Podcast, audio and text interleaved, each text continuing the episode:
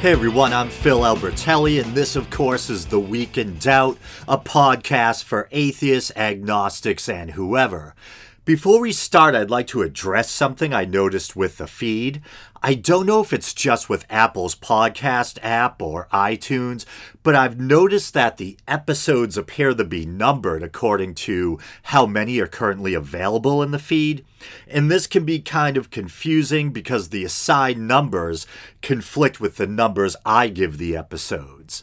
And while I was researching the problem, I read something about Apple preferring that you don't number your episodes for some reason.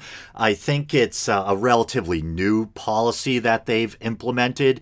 I think you still can number them, but uh, I don't know if the conflict I'm seeing has something to do with uh, something they're doing.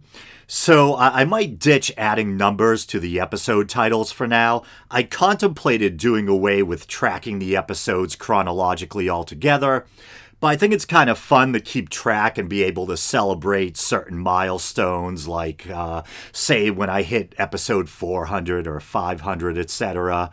Um, I'll probably reach out to Podbean and see if they can shed any light on it too. And speaking of Podbean, I don't know what's going on, but I've noticed a dip in my numbers over the last month or so. I don't know if they changed their algorithm or if people have just lost interest, uh, or if it's something on Apple's end. But hey, tell your friends to uh, to uh, check out the show. Okay. anyway, and if you were wondering, I believe this is episode 345. Anyway, onward. So, uh, wow. Um, I've been thinking a lot about animals recently. That that probably sounds kind of like a, an odd non sequitur or whatever. But I have been, and I've actually been meaning to do a whole episode on animal welfare. I actually did one a long time ago, early on into the history of the show. I did an episode, I believe I entitled, um, did I just say entitled weird? Anyway, I believe I entitled God bless the animals. And no, I wasn't religious back then. I was still a non believer. Uh, but I think I, I, talked about my own feelings about uh, animals, animal welfare, and I even went into what perhaps the Bible suggests about how we should be treating animals. And if you're wondering what brought this on, well, I I definitely consider myself an animal lover. Um, I think there was a point for me. I talked about this on the show before. I think probably when I was in my late teens into my early 20s, around the same, t- same time, I started getting the really bad headaches, and I was also kind of going through a lot, maybe mentally and emotionally. I was in kind of a dark or rough place. And I, I remember um, it's around the time, you know, I was really closing the book on any kind of literal belief in Christianity. And I guess you could say I was kind of looking for something to fill the void. I was kind of a seeker. And maybe in a way I still am, you know. And uh, that's when I first started really exploring Eastern philosophy and spirituality, uh, Buddhism, Hinduism, stuff like that. And uh, maybe it had something to do with the reverence for life, all life, this general doctrine or attitude of compassion that you find in Buddhism that kind of helped me uh, awaken more to the plight of animals or um, help me develop a deeper appreciation for animals, other life forms. And uh, also, it was like uh, I kind of noticed the family dog for the first time, I think. Or not for the first time, but like all, because even as a, a, little kid, I think, you know, I, I liked animals like most kids do. But I think there was something therapeutic for me in uh, taking care of the family dog and, and things like that. And just around that time, I started to really develop a, a deeper appreciation for animals.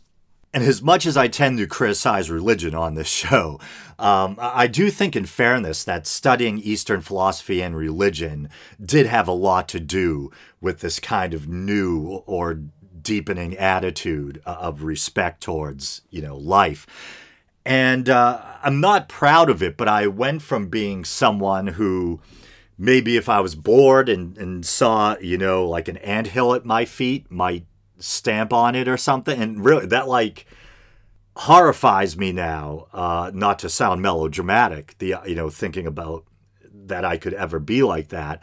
I went from that to being someone who would go out of their way, and I, I'm, am i am still this way, where if I see a caterpillar or some kind of insect, you know, on um, on a concrete pathway or somewhere where it might get trampled, I'll go out of my way to gently guide it onto a leaf and put it somewhere where it won't get hurt. You know what I mean?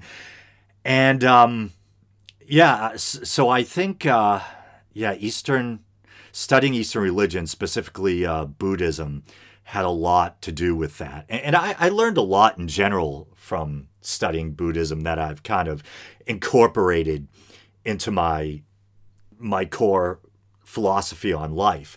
Even though I might not believe in things like bodhisattvas or reincarnation or, you know, different Buddha lands or whatever, literally, um, stuff like being aware of the transience of everything, um, learning to cultivate a sense of detachment, um, and uh, learning to diminish the ego, you know, I mean, to, to some degree. And for a lot of people, I think the word detachment has certain negative connotations, but Buddhist detachment, I think, is a very positive thing. And uh, it doesn't mean that you don't get, well, I don't want to get into a whole digression about egolessness, um, eh, you know, because if you want to get really zen about it, there should be no one who's actually being mindful of anything. Everything just is a kind of undifferentiated oneness, and that reminds me of the um, the special or the little documentary episode on Schopenhauer I did, uh, where we talked about his uh, kind of affinity for Eastern religion and philosophy. But I think Buddhists detachment is positive in the sense that should be kind of infused with a spirit of compassion, uh, if that makes sense. But man, am I digressing? How'd I get on this? Oh yeah, so um, recently in the news, everyone's probably heard about those awful uh, Australian bushfires, and I think is it 24 people who died? I, I I have been keeping track of the death toll. That that was kind of a morbid sentence. Um, but yeah, I think it's like 24 people or something like that. But and this number seems so surreal. A billion animals. And I've actually been trying not to look too deeply into it because I know I'll just get bummed out and disturbed if I see images of, uh, you know, what these fires are doing to, you know, koalas and kangaroos and everything else. Um, and, and uh, I actually just Googled it. Uh, it seems as of 13 hours ago, the human death toll is up to 27. And yeah, it says a billion animals may have been killed. And that tends to leave me uncharacteristically speechless. I don't even know how to wrap my head around that. A billion animals. Uh, and what like what a hellish way to go too. Um, I imagine you know dying in agony, either being burned alive or uh, probably dying from smoke inhalation or whatever. But just uh, absolutely awful. And before I forget, while I'm still on this topic, uh, I saw a couple of comments I liked from a couple of friends and listeners to a uh, a link I posted on the Week in Doubt Facebook page. It was a link to, I'm trying to think if it was a Patheos article or not, but it was about a Mormon group that was claiming responsibility for the rains that were, you know, coming down on these fires. Uh, they they were claiming that their prayers uh, were responsible for the rains, and uh, friend and listener Russ Ray said, Don't you just love when your God devastates the planet, but then backslides and does a nice thing because he loves you again? And then uh, um, I used to mention Russ on the show all the time, so I don't think he has a problem with me using his name. Uh, Leanne Backstrom, I don't know if she minds me uh, using her name. I don't even know if she's still keeping up with every episode or not, but uh, we still interact on the Week in Doubt Facebook page. And uh, apologies ahead of time, Leanne, if uh, you didn't want me to mention your name. But she's and she's in Australia, and she says, and they're doing a shit job. There's still a ton of ton of out of control fires. So yeah, I mean, if uh, if these measly rains uh, that really haven't done jack to stop these horrific fires are all you know your God can muster up or His reward for your prayer, then not too impressive. And I'm actually debating with myself now whether I want to go in the direction I had planned, where I cover some different news stories, or, or if I want to make this the animal episode. I don't know. Maybe I'll quickly go through the other um, news stories. So, this past week marked the fifth anniversary. Uh, that sounds kind of weird. Uh, definitely a dark anniversary of the uh, Charlie, is it Charlie or Charlie Hebdo uh, massacre? Remember that when the uh, these Islamic extremists murdered a bunch of uh, cartoonists in France because they had uh, you, you, know uh, had published um, these kind of satirical illustrations of the Prophet Muhammad and that sort of thing.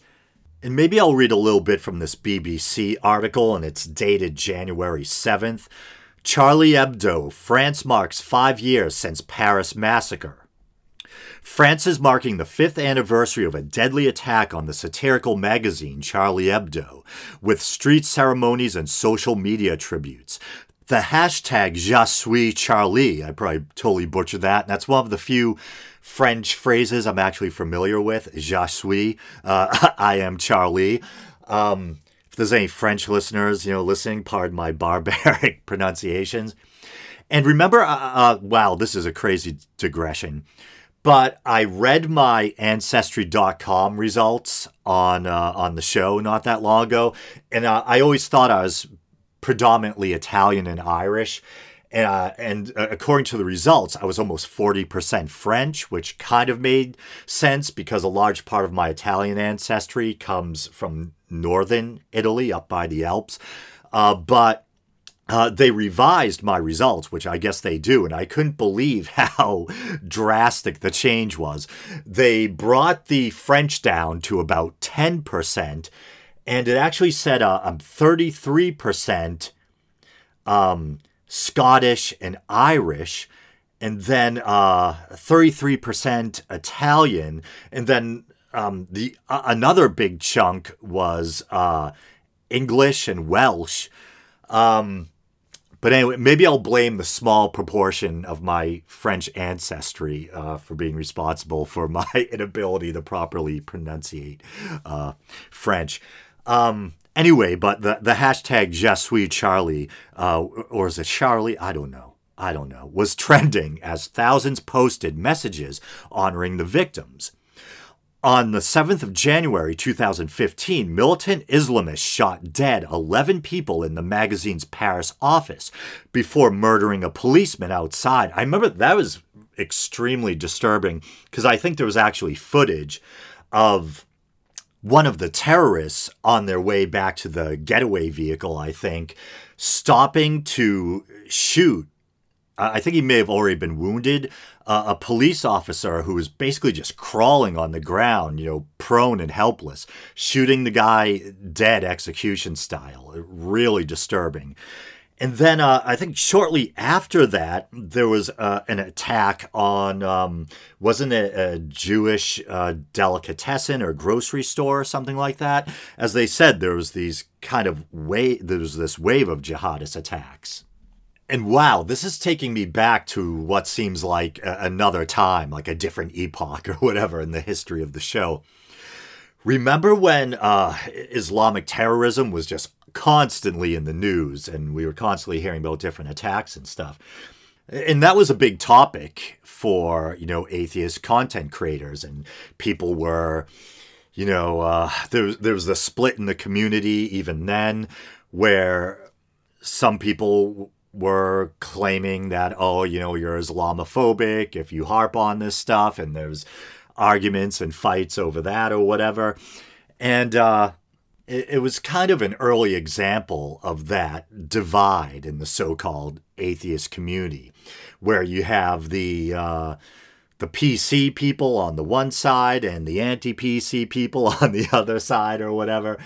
And uh, I remember wow, yeah, this was kind of like a pivotal time. And uh, this takes me back to the moment when Dave Rubin, Jimmy Dore, and Ben Mankiewicz were kind of uh, clashing over uh, Charlie Hebdo. And uh, t- to be fair, I believe Jimmy and Dave Rubin were basically on the, the same side of the argument, I think. And uh, I had I had always kind of liked Ben Mankiewicz. I thought he was a good guy. I kind of liked his sense of humor. And I've mentioned ad nauseum on the show how one of the first podcasts I ever downloaded, you know, was the Young Turks. And I used to watch them all the time, used to listen to the audio only podcast all the time. And this was around the time where I kind of became somewhat disillusioned with them and an example of what caused that was kind of this clash between Ben Mankiewicz and Dave Rubin, uh, especially. And uh, Dave Rubin, and I'll, I'll, just say, like, Dave Rubin, uh, I don't even know what to say. You know, I sympathized with Dave Rubin when all this went down, when he left the Young Turks. And, but I did not predict him leaning as heavily to the right, you know, as he has. Uh, so I pretty much, um, you know, I've just I've had enough of the whole intellectual dark web thing and all that stuff. So I kind of I I have started listening to the Young Turks again and watching them on YouTube here and there, but I kind of try to implement or maintain a kind of healthy skepticism or objectivity when I'm uh, when I'm watching or listening to them. Uh, I mean, ideologically, uh, I align with them on most things, but still, I, I try to be wary of you know. Uh, a kind of echo chamber effect or anything like that. And I pretty much steer clear of Dave Rubin altogether nowadays, you know. But I do remember that very awkward kind of encounter where, uh, as I described it, like Ben Mankiewicz, who I, I, always thought, like I said, you know, was this really nice, kind of funny guy, kind of uh, laid back, uh, maybe uh, neurotic a bit, which I can relate to. Uh, but um, I remember him when Dave Rubin and Jimmy Dore were kind of, you know, defending free speech and defending the right of the Charlie Hebdo uh, to, you know, ex- express themselves and satirize um, the Prophet Muhammad, etc., that Mankiewicz got really pissed off and he was kind of slamming his hand on the desk and talking about all these poor Muslim people around the world who didn't deserve to have their faces rubbed in it like this and have, you know, these mean cartoonists lampooning their their prophet or whatever. And uh, as uh, a non-believer, an atheist, technically agnostic atheist, whatever, you know, and as someone who as something of an artist myself, you know, has has a great deal of a of sympathy or or whatever for uh, artists and and their their right to express themselves and for the, the right of uh, the for the freedom of expression in general. Um, I completely sided and still do with the Charlie Hebdo artists. And uh, if anything, I mean, you could possibly say that in a way, Ben Mankiewicz was kind of infantilizing uh, Muslims around the world like he had to stick up for all the Muslims of the world because these mean cartoonists were, you know, lampooning their prophet.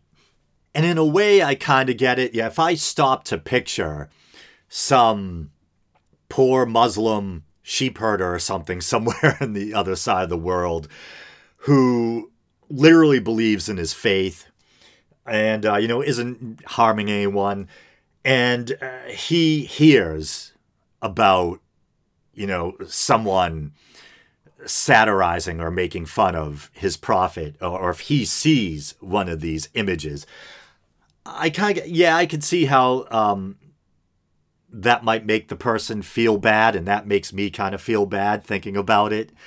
But it's like, come on, man, as someone who believes in secular values, and doesn't want to see the whole world fall into some, you know, dark, superstitious, uh, religious haze or whatever. You know, we should be working to climb our way out of that haze, not uh, capitulating to religion and people who insist on taking these man-made faith claims literally.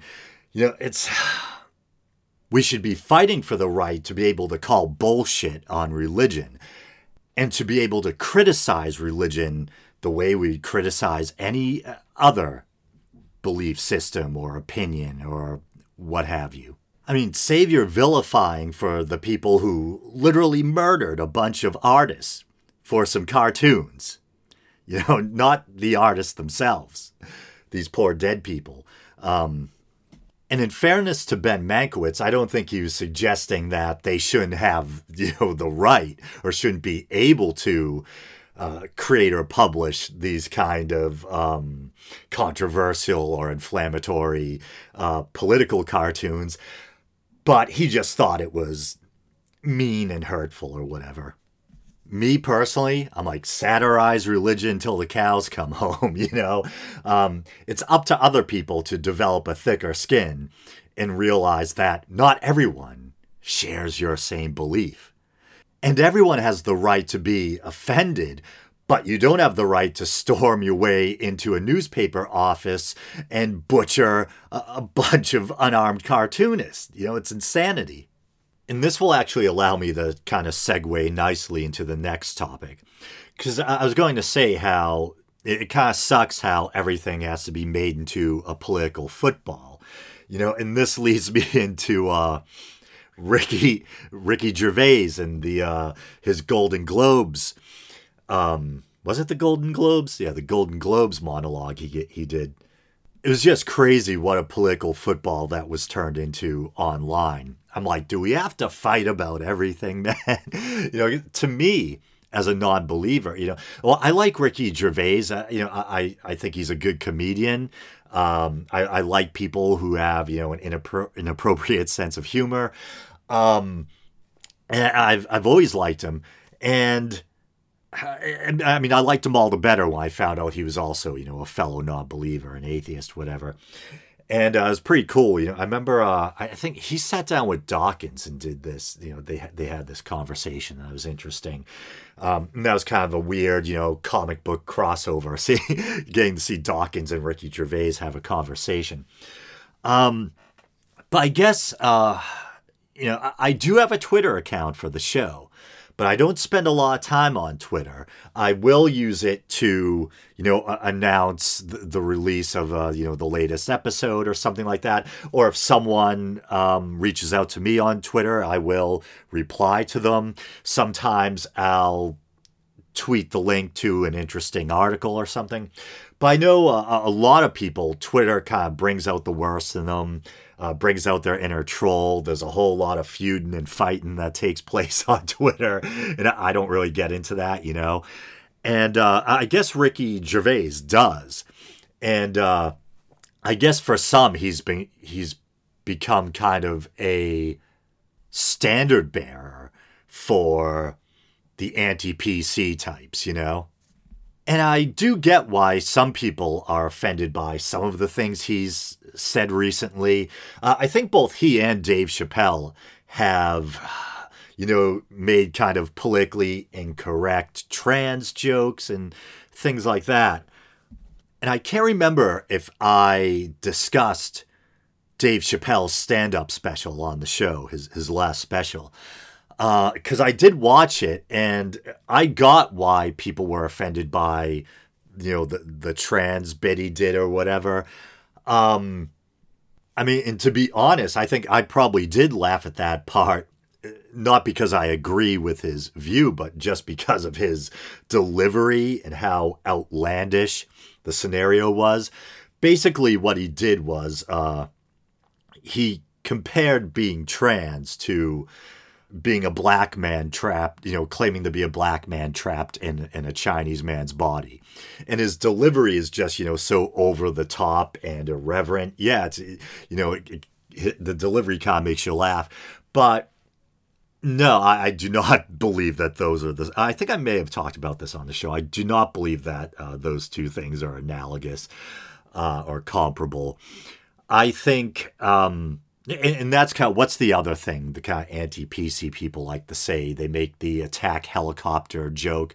Uh, oh, you know, what can people just identify as anything they want? I identify as an attack helicopter. You know, I believe just like I, I, I although you know there can be cultural factors, I tend to believe that sexual orientation is probably biological to a certain degree. And I think uh, being trans probably is too. I think we know what is it in the um in, in utero in the womb. We all start out as kind of basically female or neutral kind of right, and it's uh, both our our genes, our you know, our chromosomes. Are we XX or XY, and the uh, exposure to certain sex hormones uh, that determine whether we're male or female. And so there's all sorts of variations that occur. You know, you can have someone who biologically looks like a woman on the outside, but in, you know, there's a chromosomal difference and they lack ovaries, etc. I think it's very well possible that you can have essentially a male brain inside a female body or a female brain inside a male body. So I think there most likely is a biological component. And even if it, there wasn't, even if it was just a matter of choice, to me, you know, it's like, do you, man, uh, or woman, or whoa, man, you know, identify with whatever gender you feel compelled to identify with, and more power to you. And I don't think people should be, you know, ridiculed or mocked for that. But all the more so if it is biological, because can you imagine? How rough it must be just, you know, going through life feeling like you're in the wrong body or that your your biological sex doesn't match how you self-identify and uh, on top of it you have to deal with ridicule and the and the rest of it. Now, I'm not so politically correct that you know I'm gonna throw Dave Chappelle and Ricky Gervais under the bus. I still love both of them as comedians and I love inappropriate humor, but um, I get why some people might be offended by, you know, certain jokes or whatever. But like I was saying with Charlie Hebdo, you know, uh, people should have the right to offend and people should also have the right to be offended.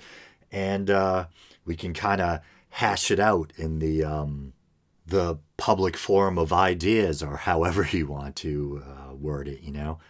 And I know I mentioned Dawkins, uh, you know, his exchange with Ricky Gervais or whatever uh, a little while ago. And Dawkins is another example of it's just, it's kind of sad. Um, you know, uh, even though I'm not a joiner, you know what I mean? Um, I kind of try to eschew groupthink, uh, different forms of tribalism, etc. Uh, still, you know, it's kind of sad to see the quote unquote atheist community and my fellow non believers divided over uh, these big leading lights, these people like Ricky Gervais and Richard Dawkins.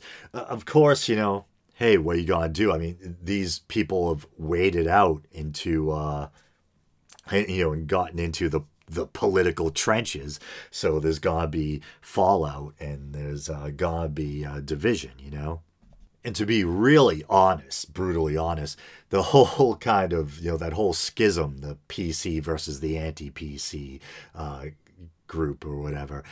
The, as a content creator, that uh, that's probably one of the most nerve-wracking things about hosting this podcast to me.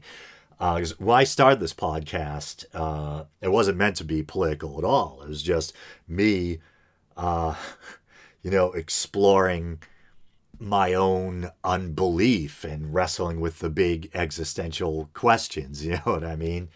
And if things did get political, it, it would usually be at the intersection of religion and politics or social issues like abortion or gay rights or things like that, where people's religious beliefs inform their views on those things and my pushing back against that, you know.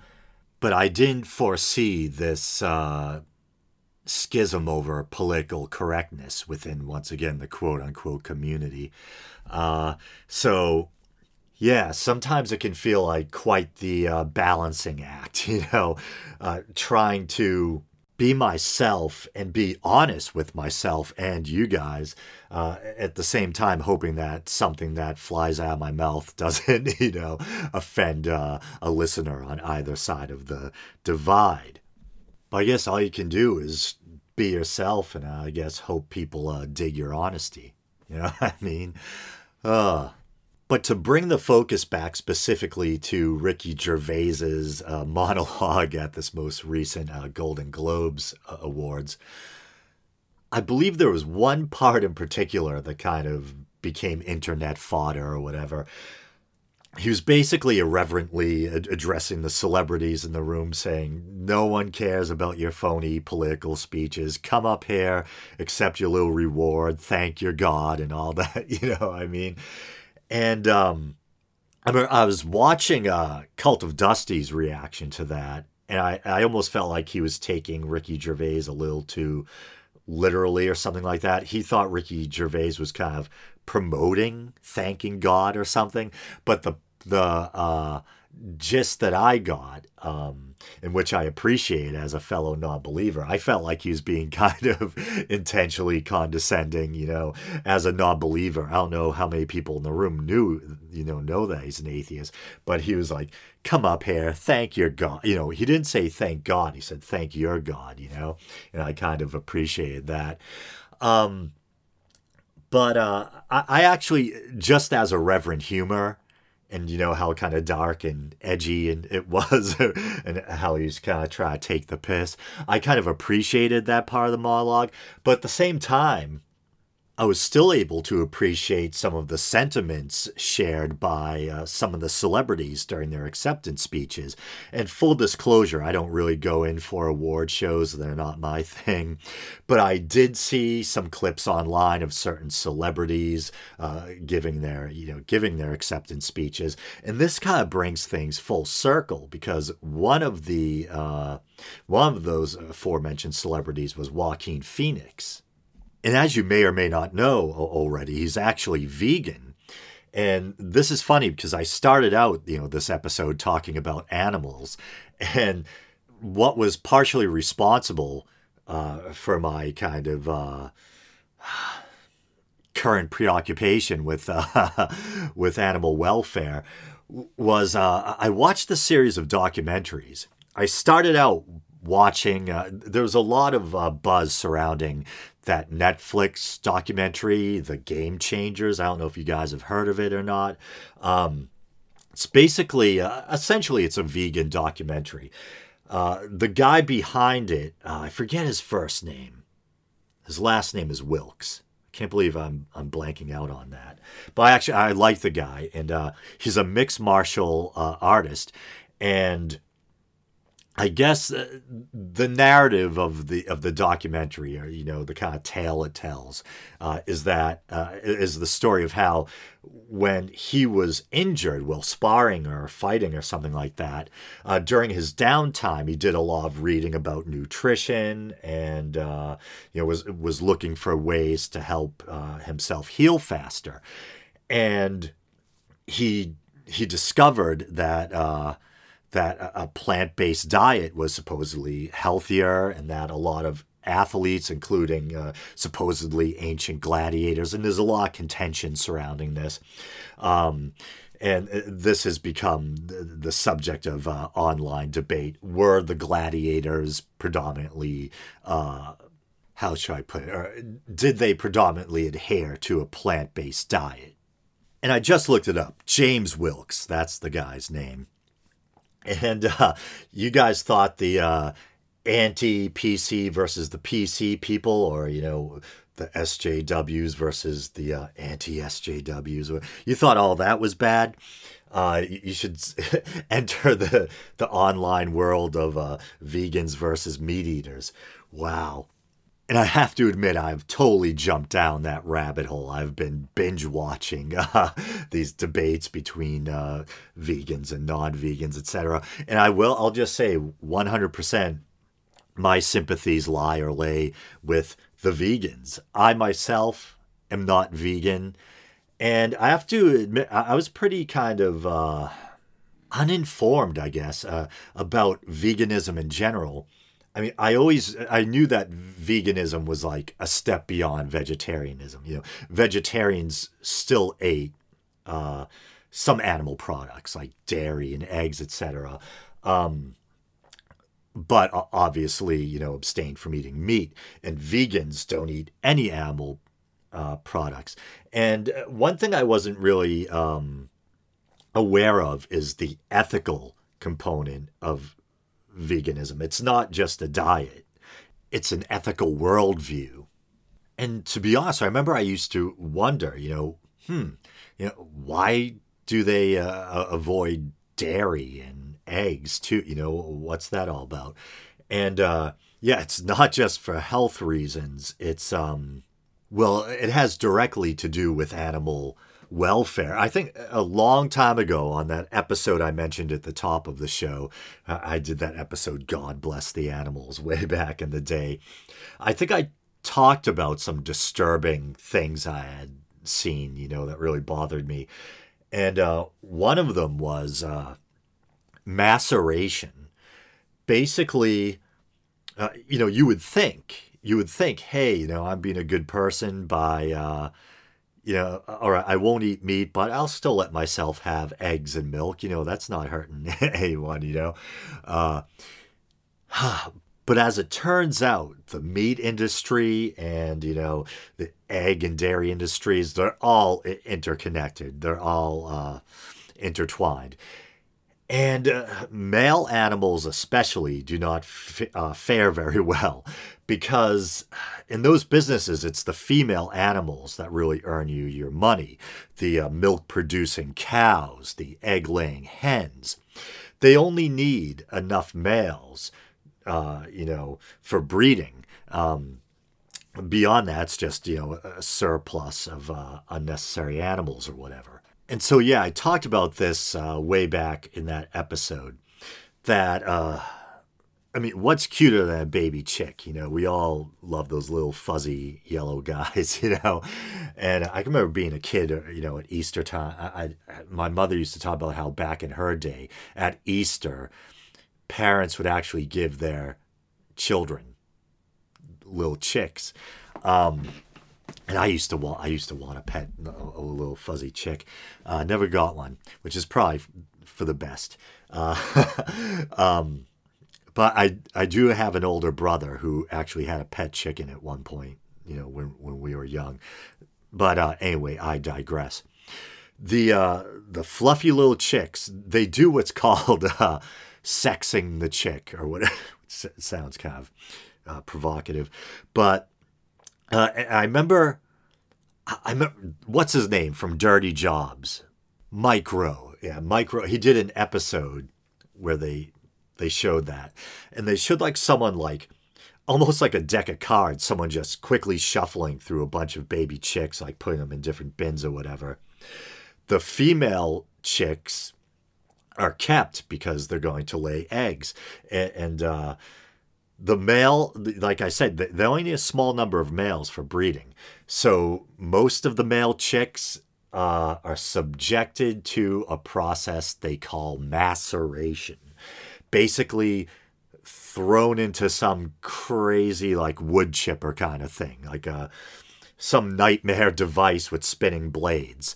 Uh, and they're basically shre- literally just shredded alive to you know um, killed instantly uh, at least hope for their sake it's instantaneous and uh, I, I so I watched the Game Changers and that led me into watching other documentaries um, And one of the documentaries I watched showed maceration as well. Showed all these fluffy little cute baby chicks just being tossed, you know, nonchalantly into this machine that just shreds them to, to nothing. It's, just blood and feathers or whatever, you know? And uh, yeah, so even if you think you're being ethical by only eating eggs and not meat, you still got the blood of baby chicks on your hands, I guess. It's awful. And then uh, something similar in the case uh, of cows. They only need so many male cows. The, the female cows are all artificially inseminated. Um, so so they, it's not like they need a lot of male uh, cows around. So uh, soon after birth, uh, they take they usually take the male cow. Oh, I male cow. Yeah. Well, it's ca- the plural is cattle, right? It's uh, cow is by definition female. The the females are cows.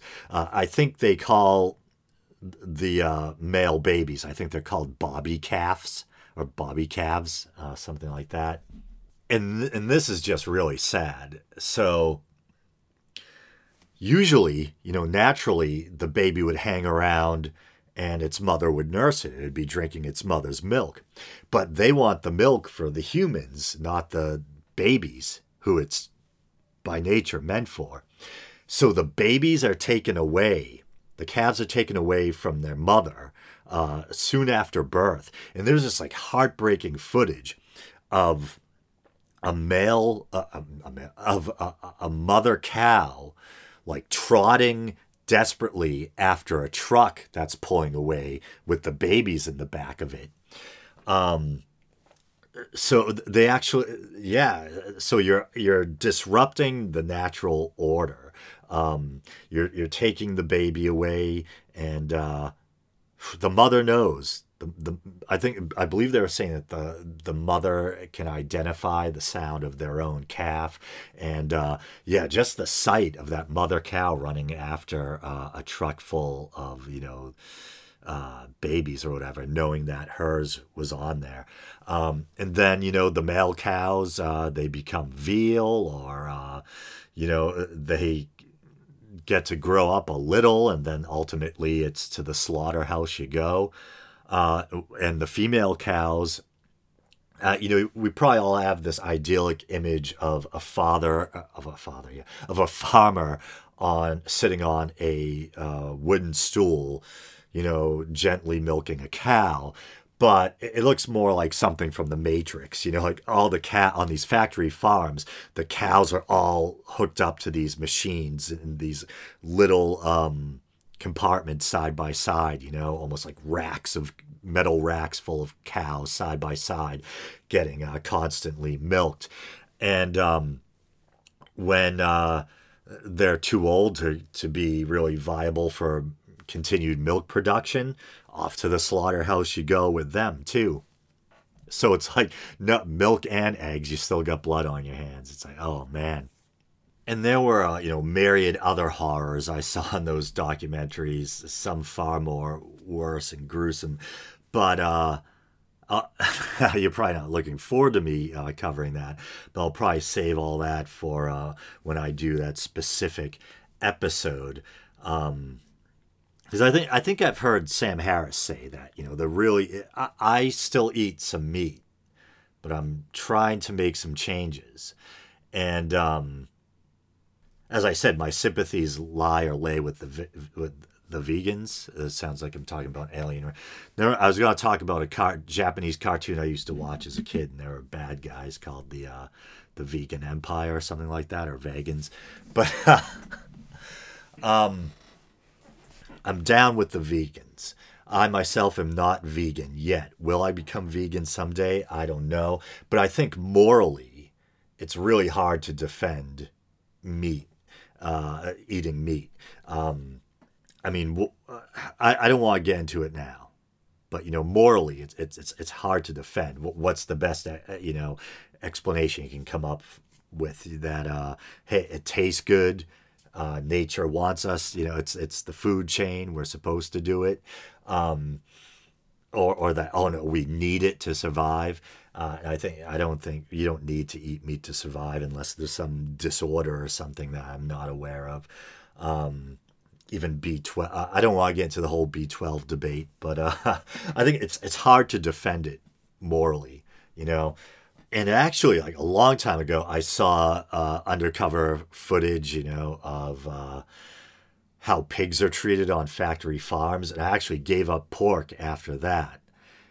And I, I kind of backslid a couple of times, but for the most part, I mean, I I almost hardly ever eat pork. And after watching these most recent documentaries, I've sworn off beef. And I was almost going to completely sw- swear off poultry too.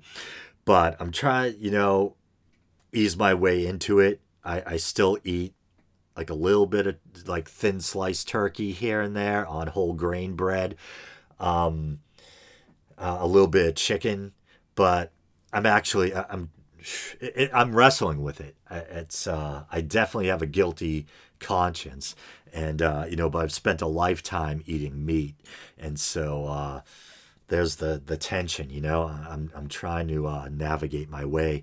Um, and it's funny, uh, I was thinking about ending the show by kind of reacting to actual audio of Ricky Gervais's uh, Golden Globes monologue and uh, he's actually I I had an inkling that he might be like vegetarian or vegan. I just tried to look it up.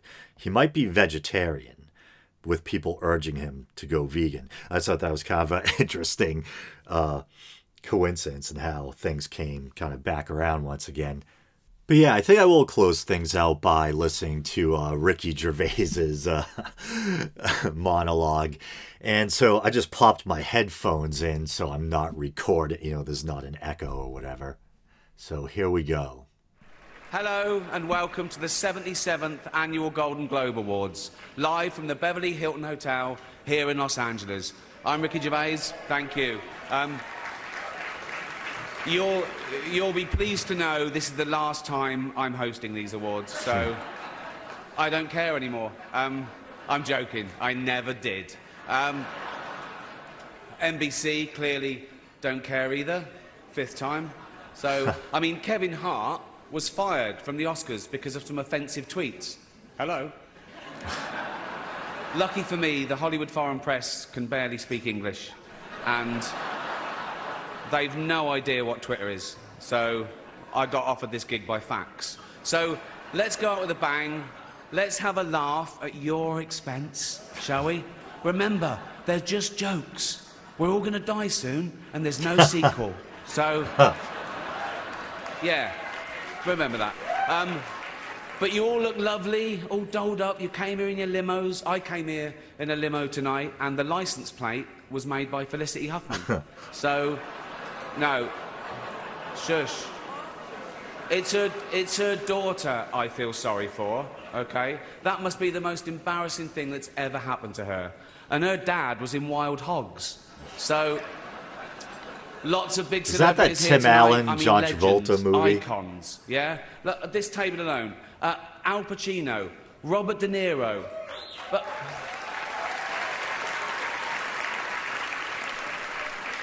Baby Yoda. oh, that's, that's Joe Pesci, sorry. Um, I love you, man. Don't have me whacked. Um, but tonight isn't just about the people in front of the camera.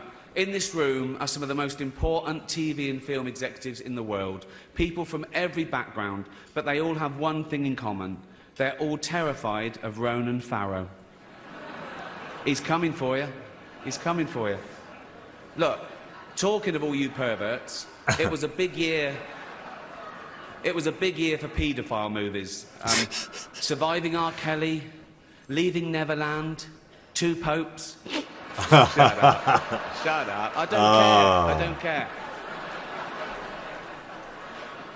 Many talented people of colour were snubbed in major categories. Um, unfortunately, there's nothing we can do about that. The Hollywood foreign press are all very, very racist. So, fifth time. So, we were going to do an in memoriam this year, but when I saw the list of people that had died, it wasn't diverse enough. It just, no. It was mostly white people. And I thought, nah, Not on my watch. So maybe next year. Let's let's see what happens. No one cares about movies anymore. No one goes to the cinema. No one really watches network TV. Everyone's watching Netflix. This show should just be me coming out going, Well done, Netflix, you win everything. Good night. But no, no, we've got to drag it out for three hours. You could binge watch the entire first season of Afterlife instead of watching this show. That, that's a show about a man who wants to kill himself because his wife dies of cancer. And it's still more fun than this, okay? Spoiler alert um, season two is on the way, so in the end, he obviously didn't kill himself. Just like Jeffrey Epstein. Damn. Shut up. I know he's your friend, but I don't care. You had to make your own way here in your own plane, didn't you? Right. But m- seriously, most films are awful, lazy, remakes, sequels. I've heard a rumour that there might be a sequel to Sophie's Choice. I mean, that'd just be Meryl Streep going, well, it's got to be this one then.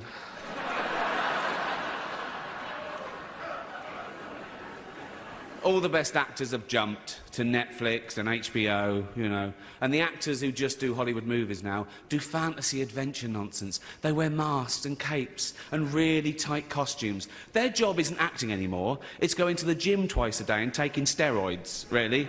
Have we got a have we got an award for most ripped junkie? No. no point. We know he'd win that. Um, Martin Scorsese, the greatest living director, made the news for his controversial comments about the Marvel franchise. He said they're not real cinema and uh, they remind him of theme parks. I agree. Although I don't know what he's doing hanging around theme parks. He's not big enough to go on the rides, is he?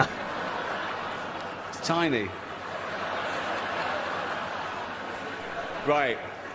The Irishman was amazing. It was amazing. Um, that, it was. My, fa- my, it was great. Uh, It was bizarre. long, but amazing. Um, The CGI the de aging movie. crap. Once Upon a Time in Hollywood, nearly three hours long. Leonardo DiCaprio attended the premiere, and by the end, his date was too old for him. so,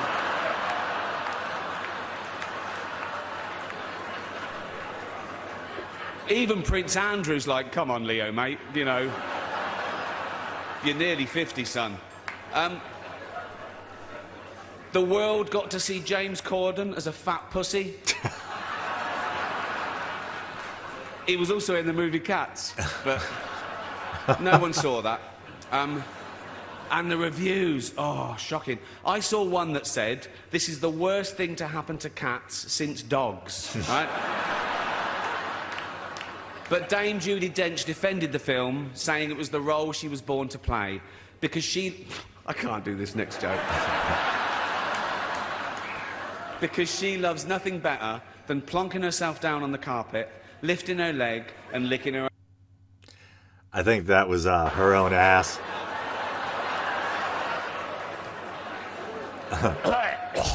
Furball, furball. She's old school. Um, it's the last time, who cares? Oh. Apple roared into the, the TV game with a morning Ah, here show. we go. A superb drama. Yeah. This is brutal. a superb drama about the importance of dignity and doing the right thing, made by a company that runs sweatshops in China. So, And when you Tim say Cook know, was right the in the companies you audience. work for, I mean, unbelievable. Apple, Amazon, Disney. If ISIS started a streaming service, you'd call your agent, wouldn't you? So, if you do win an award tonight, don't use it as a, a platform to make a political speech, right? You're in no position to lecture the public about anything. You know nothing about the real world. Most of you spent less time in school than Greta Thunberg. So, Ah. if you win, right, come up, accept your little award, thank your agent and your God, and I don't know what, was that. so. It's already three hours long. Right, let's do the first award. The first award. The first award is for Best Actor in a Television Series, Musical or Comedy. To present the award are a couple of actors off the telly. What can I say? Jennifer Aniston and Reese Witherspoon. Okay. so there it was. You know, it's uh, what to make of it is up to you. Uh, obviously, I, I enjoyed uh, certain moments there. uh, okay, so Thank you, everyone, for listening. As always, you guys know the drill. You can like the Facebook page. Uh, you can follow the show on Twitter. Yeah, I already explained how I'm not, I don't do too much on there, but I'm there a little. Uh, you can check out the YouTube channel. Maybe you're doing that now. If you want to support the show monetarily, you can use the PayPal widget the bottom of the Podbean page. There's all that alliteration. It's been a while since I did that. Um, or more preferably, uh, well, either way, I'm not gonna say what's more preferable. I'll take uh, I'll I'll take some uh, money any way I can get it. Uh, you can also go to patreon.com slash the week in doubt and uh, support the show for as little as 99 cents a month um, get uh, access to all sorts of bonus content all right brothers and sisters until next time